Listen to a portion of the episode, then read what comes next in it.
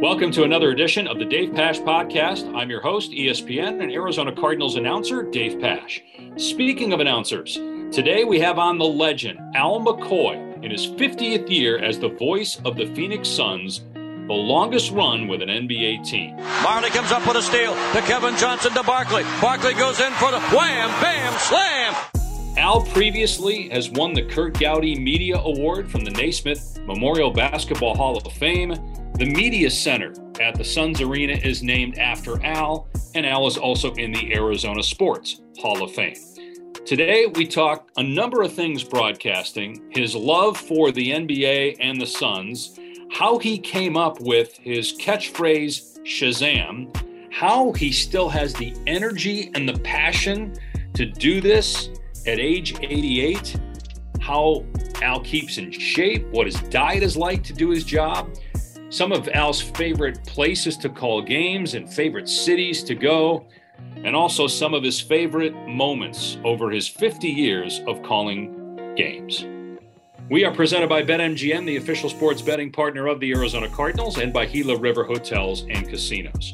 Sign up for BetMGM today using code CARDS1000 and get your first bet risk free up to $1,000. New customer offer, paid and free bets. Visit betmgm.com for terms and conditions. 21 and over, Arizona only. Please gamble responsibly. Gambling problem? Call 1 800 NEXT STEP.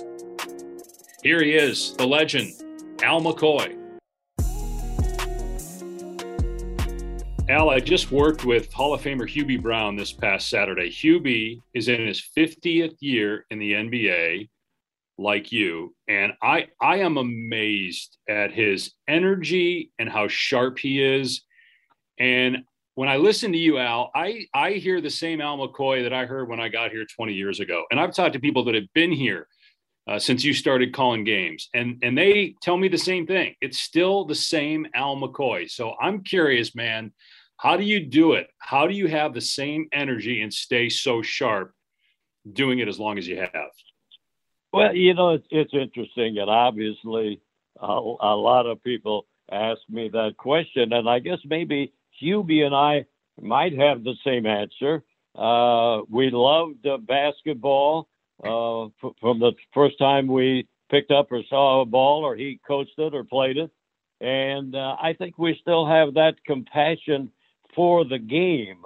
Uh, I know through the years as we all might experience, some days are better than others. But you know that old saying: when you get to the ballpark, it's just the game that matters. And uh, it seems as if, and I guess maybe I'm blessed in that uh, area that when I get to the arena, uh, the things that might have been a problem that day uh, seem to disappear when the ball's thrown up and the game starts. So, other than that, uh, uh, it's hard to say. Maybe uh, a good uh, bringing up in the Midwest and raised on a farm. Who who knows? But I've been blessed, no question about that.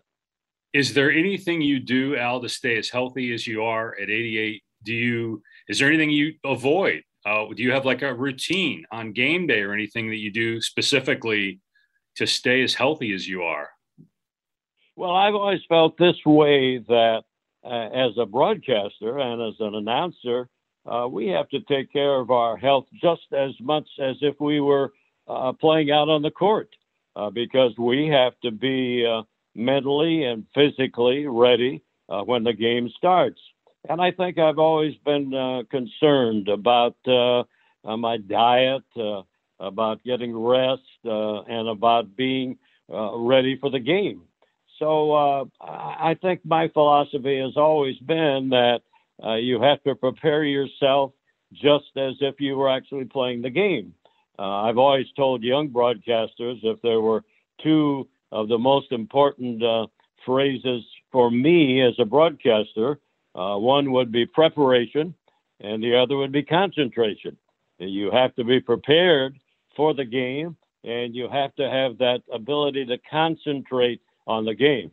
Obviously, uh, we can't be thinking about where we're going to have dinner afterwards uh, while we're doing the game, particularly in a game as fast uh, paced as uh, as basketball is. So I've always said uh, preparation and concentration very important, and the fact that uh, you have to take care of yourself physically and mentally, uh, just as if you were a player. No question about it. Can you talk to my Cardinals broadcast partner Ron Wolfley about having better diet? Because Wolf eats hey. the worst of anybody I've ever worked with. well, that's the Wolf, and he can get by with anything. Uh, he's he's tremendous, no question about it. But and I think as I've gotten older, uh, that uh, my uh, my food and diet requirements have changed.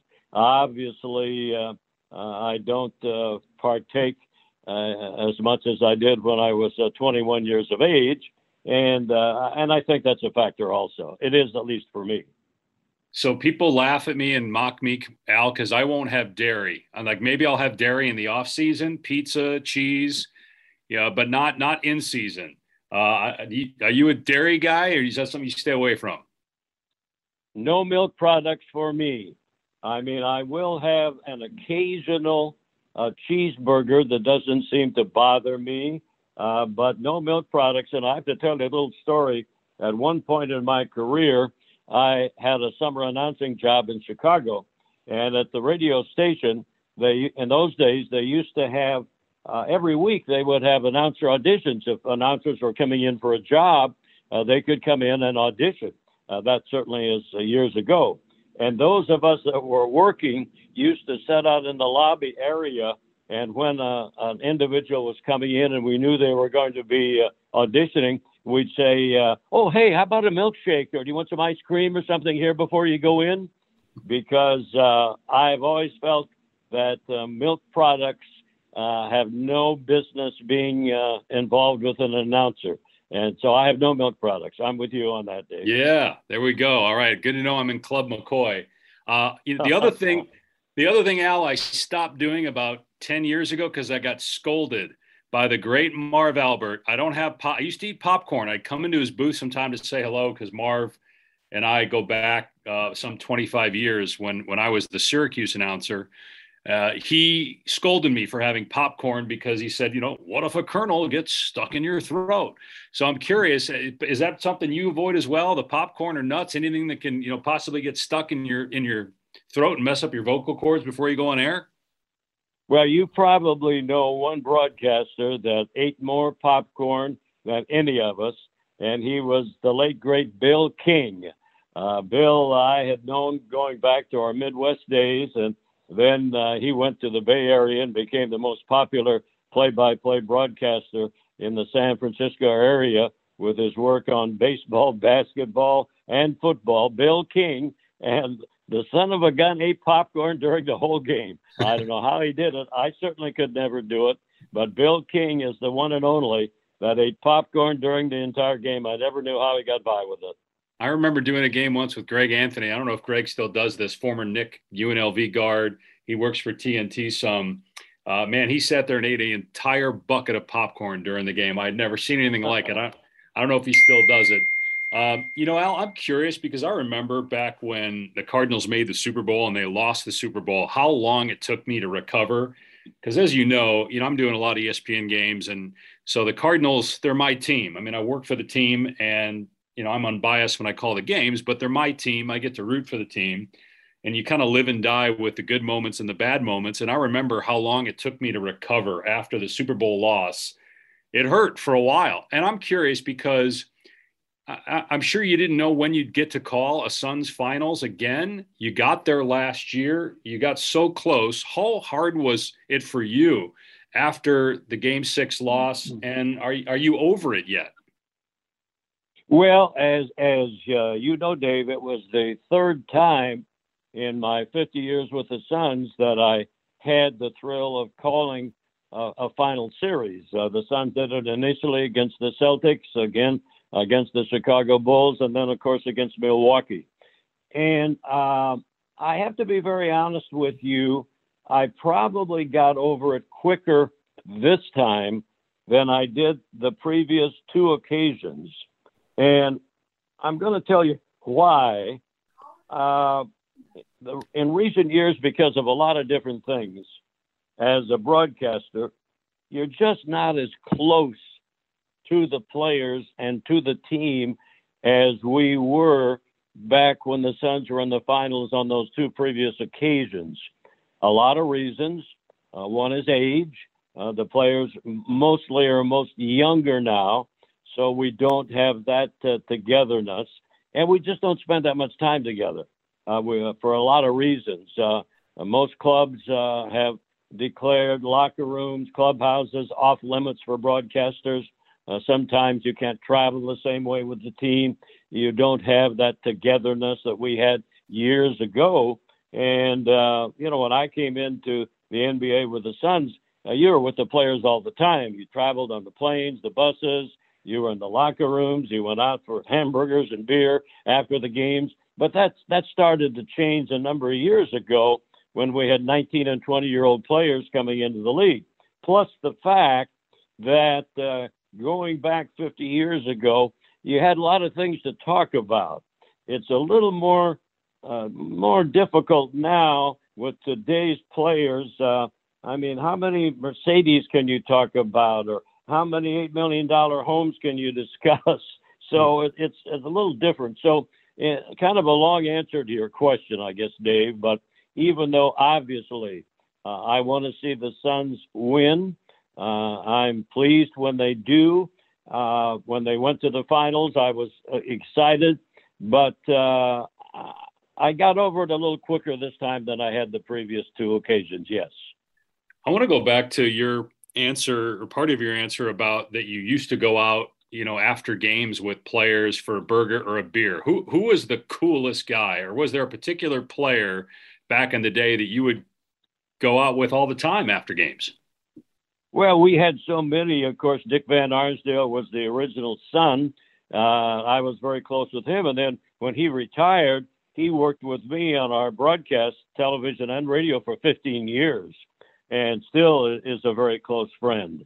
Uh, Dick Van Arsdale, of course, Connie Hawkins, the first real Hall of Famer for the Suns, uh, I was very close with. Uh, so many players in that era, Walter Davis. I could just go right down the list. Uh, Neil Walk, uh, and uh, just had a closer relationship uh, because of the age and because they weren't making multi millions of dollars per year. And uh, you weren't traveling on charters, you were on commercial planes. So you were staying over after games, where uh, today, after games, uh, uh, the clubs just get on their private jets and leave. So you just don't have those opportunities to be to be that close. And I'll be very frank with you. That's the part of the business that I think I miss more than anything. Obviously, I still enjoy the games. I still enjoy the competition, but I do miss that closeness that we were able to have in those early days with players, with coaches. Uh, as you know, Cotton Fitzsimmons uh, was one of my closest friends. He coached the Suns twice. He worked with me on television and radio. Uh, those days are gone, and those are the things that I probably miss the most. I know you're not doing a, a, lot of road games. No one is right now with everything that's going on, but I know you specifically have, have cut back on on the travel. When you were traveling regularly, did you have a favorite place to call a game or a favorite stop when you would be in a particular city that you just had to go either for breakfast or a post game drink? Yes, Chicago. Chicago was always my favorite of the NBA cities. I had spent time there, I had worked there. I grew up in Iowa, so the closeness, I knew all their teams from the Chicago Cubs on down, and they have some of the greatest restaurants in the world. So Chicago was always a place that I look forward to spending a few days during the season and, and having an off night. Chicago. Do, do you miss traveling? Would you know? Would you like to? I, I got to imagine it'd be very difficult to do that. You know, 41 games a year. Um, is that something you miss? You know, being on the road and the travel, and you know, how how much longer, Al, do you think you're going to do this? I I like I look at you and I say, why not just keep going forever? Why stop? if I were you and you you still sound great and you're in great health. Well, you know, it's interesting on the road games. Uh, I became concerned several years ago when the league allowed the arenas to move our broadcast locations to areas where we could not even see the full court. Uh, we couldn't see where the three point shots were coming from We were way up high. And uh, I started to get very concerned at that time as to what the, the league was allowing. Uh, they were giving up uh, uh, seats that they wanted the teams to be able to sell and make money, but they were also giving up our broadcast locations. So uh, over the last couple of years, I had decided that uh, I didn't want my career to end when the listeners or the viewers would say, What's wrong with McCoy? Doesn't he know who's shooting these three pointers or what's going on? So uh, I became uh, a little more disenchanted with doing road games. And then, of course, when this pandemic hit, uh, the club uh, became more concerned about who was going to travel, and when they were going to travel. And of course, the whole travel situation changed where uh, you could not be on a team bus, you could not be around players, you could not be around coaches, you could not be in the locker room. And so it almost came to that point why travel? And uh, so that's really the biggest reason that uh, I became disenchanted uh, with games on the road. Uh, it's just, I have to tell you one story you may be familiar with uh, the name Joe Tate. Joe was the broadcaster in Cleveland for many, many years. Unfortunately, he since has passed. But when they started moving these broadcast locations, he was in an arena, and one of the locations he was at to broadcast the game, you couldn't see the three point corners. And during the course of the game, he's doing the play by play, and he says, There goes the ball thrown into the corner. There's a shot from three point range. It's good. A three pointer is good by a player to be named later. a great line. Great line. Yeah, I mean, it, look, it's. I know people probably listening aren't as concerned about our comfort, but yeah, it's it's hard. Some of the football stadiums are like that, where you're in the corner and you can't see. It's hard to see. You need binoculars just to see the players, but you just right. you get through it and you do the job. Um, you know, when that happens, you know, sometimes you're more prone to mistakes, and I think of you know, one of the biggest mistakes that I had in my career was in the Super Bowl. Uh, James Harrison has the interception of Kurt Warner, runs it back for a touchdown, and I couldn't really see. And I saw a two, and I thought it was a 22 instead of a 92. The problem was William Gay, is who I thought it was, and he's about 100 pounds lighter than James Harrison.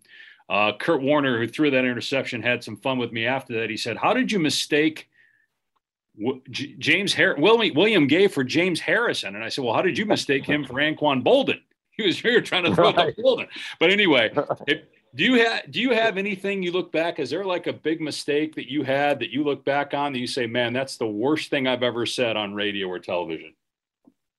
Well, fortunately, uh, if I have, I was able to slide over it and keep going uh, because I was told a long time ago by veteran broadcasters, you never stop. If you make a mistake, you just keep going because it will take the the listener a long time to discover whether it was a mistake or not. I do want to mention one thing, and I think you might tend to agree with me because we both have done uh, radio and television. Uh, right now, I'm doing radio, but I did the TV for many, many years. Uh, I think a lot of our leagues, and I include the NBA, the NFL, and baseball, forgetting the power that radio has. And I have to tell you, uh, this past year, I did 22 playoff games in the NBA, including the finals.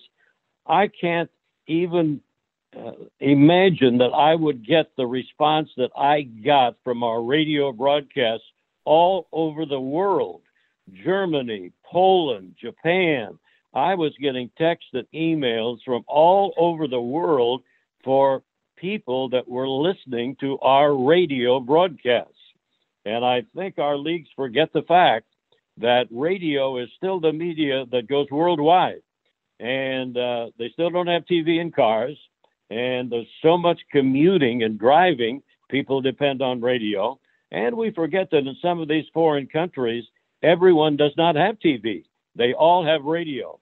And I have to tell you, the response I got the last year from our radio broadcasts was almost unbelievable. It really was. And that was really encouraging to me to try and make our radio coverage even uh, even better than it has been. I don't think there's any question. I, I agree with you wholeheartedly. And it always touches me when, you know, I hear from somebody that doesn't have a television or they don't have a way to be able to watch. So their only choice is radio. Wolf and I actually met somebody who is blind, and the only way he can follow the Arizona Cardinals is to listen to our broadcast. So when we Dave, I, I have heard Dave, I have not to interrupt you. I have heard from so many sightless people throughout my career that thank God it is responsible maybe for me keeping doing my broadcast. Shut-ins, uh, people in hospitals, veterans, and sightless people. You know, it, it's such a great feeling to realize that just maybe, maybe we can make some of those folks that are suffering as they are have just a little bit more fun, maybe put a smile on their face with our broadcasts. And that's something that radio certainly can do. Absolutely. Do you remember the last time you did football? And I'm curious, Al, is there a sport that you didn't do that you look back and say, man, I would have loved to have tried that? Well, I always thought baseball was going to be uh, uh, what I would do. And of course, when I was growing up, I followed the Chicago Cubs on baseball. Uh, Bert Wilson was their play by play broadcaster. He was my idol. And of course, later, Jack Brickhouse and Harry Caray and that whole crew. And I initially came to Phoenix to do AAA baseball. And then uh, through the years, I was offered the San Francisco Giant job twice. And also, of course, had the opportunity to do the Diamondbacks when they came into the league. Uh, and I always felt it would be baseball. But I loved basketball. I had been fortunate enough to play in high school, so I loved the game. And uh, uh, my my real dream was that if I was able to get into this business and be involved in play-by-play broadcasting, I wanted to be associated with a team, uh, as Vince Scully was with the Dodgers, and as I mentioned, so many of the baseball players were, uh, the baseball announcers were with their teams, and I always wanted to do that. And uh, when I got the opportunity with the Suns, uh, that was the epitome, and and everything else kind of turned away. But initially, I thought that baseball would be the sport I would be doing. It just turned out to be basketball, and uh, it was the right right decision. You mentioned some legendary names in broadcasting, and I think of some of the people that have taken me under their wing to help me along when I was getting started, or even recently. I mean, I have still people in my life that are, you know, very involved in terms of feedback or encouragement uh, Mike Tirico, Sean McDonough, Bob Costas. Those are three people that come to mind who uh, invested in me when I was young and, and coming up. Uh, I'm curious, Jack Brickhouse, you mentioned, and a lot of people in Arizona probably don't know that name, but legendary Chicago broadcaster. Harry Caray, most people know Harry from you know, the Cubs games and being on WGN, which would air games nationally for the most part on cable. Did those guys help you? Is there anybody else that you can think of, Al, that mentored you or took you under his or her wing to kind of help you in well, your growth? Well, and not really. I'm going to tell you a Bob Costa story in, in a minute. But as I said, Bert Wilson was the radio play by play for the Cubs when I was growing up in Iowa, and I listened to every game. Harry Caray was in St. Louis. Jack Brickhouse did everything in Chicago. He did the Bears, and then he was the first to do the TV uh, of the Cubs. So, uh, uh, and Jack Brickhouse through the years tried to hire me many times to come back to Chicago after I had come to Phoenix. But um, just listening to them uh, on a daily basis, I'm sure that I gained a lot from them. And I think uh, Harry Caray used to have so many great lines like, We don't care who wins, just so it's the Cubs. and he, he would say, And we go to the bottom of the ninth, the Cubs are down by nine. But don't forget, they need 10 to win. Go Cubs. uh, I think I, I probably captured some of that enthusiasm. And at one point, they used to call it a Midwest School of Announcing. I don't know if they ever did at Syracuse because of Bert Wilson and Earl Gillespie, who was in Milwaukee, and Harry Caray in St. Louis and Brickhouse, uh, because they were so involved in the games themselves. And I think I picked up probably my enthusiasm from that. Now, one Bob Costa story. Bob was a young guy working at KMOX in St. Louis, and CBS had the rights for the NBA at that time, and they decided to do a few regional games. and Bob was selected to do some of the regional games.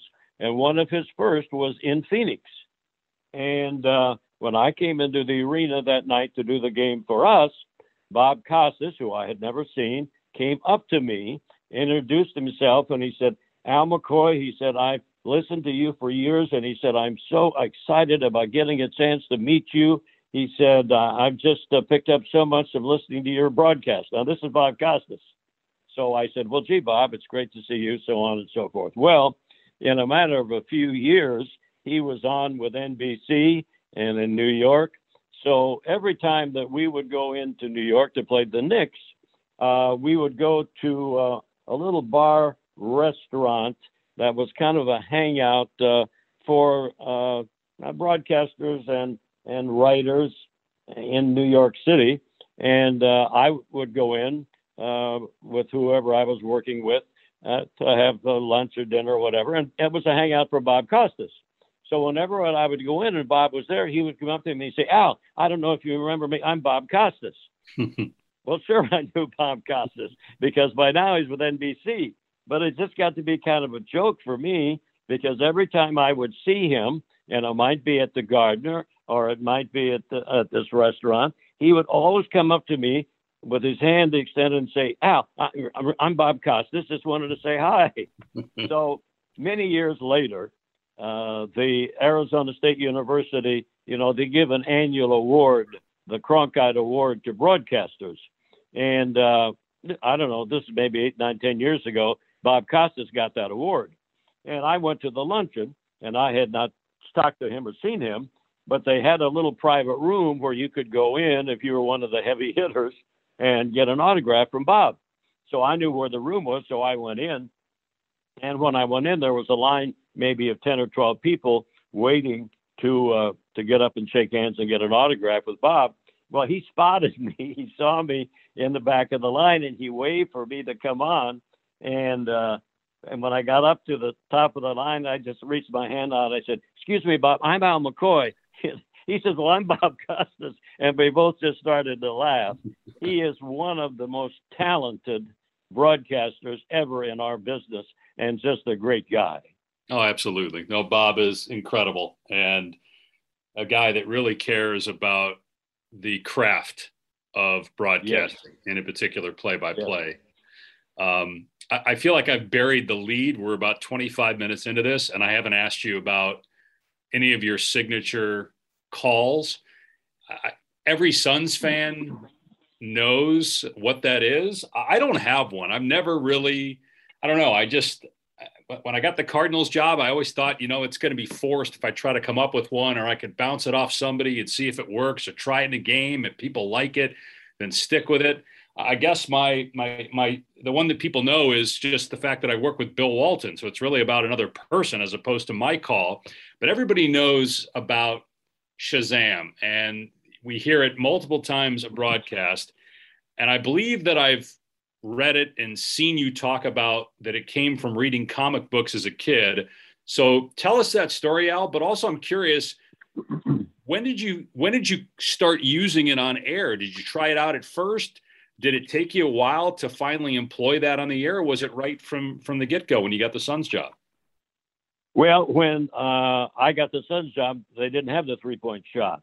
Uh, when it went into effect as a broadcaster, I looked at it as like what would be a home run call in baseball because most baseball broadcasters have a call. It might be, it could be, it is, or it's going, going, gone, or whatever, you know. So I looked at that point that the three point shot is not going to be a big factor, and it'll be just kind of like maybe a home run that might call the game. So I did think, uh, you know, what could I use? Because I guess I should come up with some type of a home run call that would fit a three point shot. So uh, I went back when I was growing up on a farm in Iowa. I did read a comic book about Captain Marvel. Now, Captain Marvel was a Superman type character, but he turned into being Captain Marvel from a little guy named Billy Batson, who was a radio reporter. And when he became Captain Marvel, he said Shazam. And that was taken from the first letter of Socrates, Hercules, Atlas, Zeus, Achilles, and Mercury.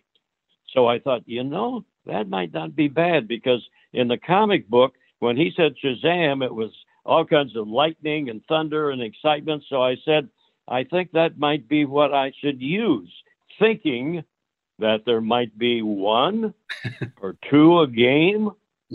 And in fact, I, I, like to tell the story because when the three point shot went in, one of the great shooters in that time or any time for the Suns was Walter Davis.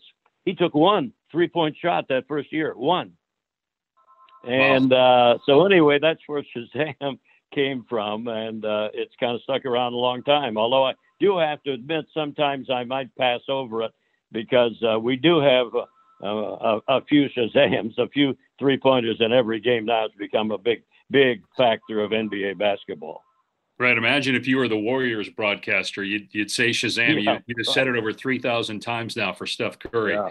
Um, uh, do you follow the? I got a couple more. I'll let you go. Do you, do you follow the Cardinals much? I mean, you were here and you know well into your career with the Suns when the Cardinals moved to Arizona. Have you followed them the entire time? How much of a fan are you?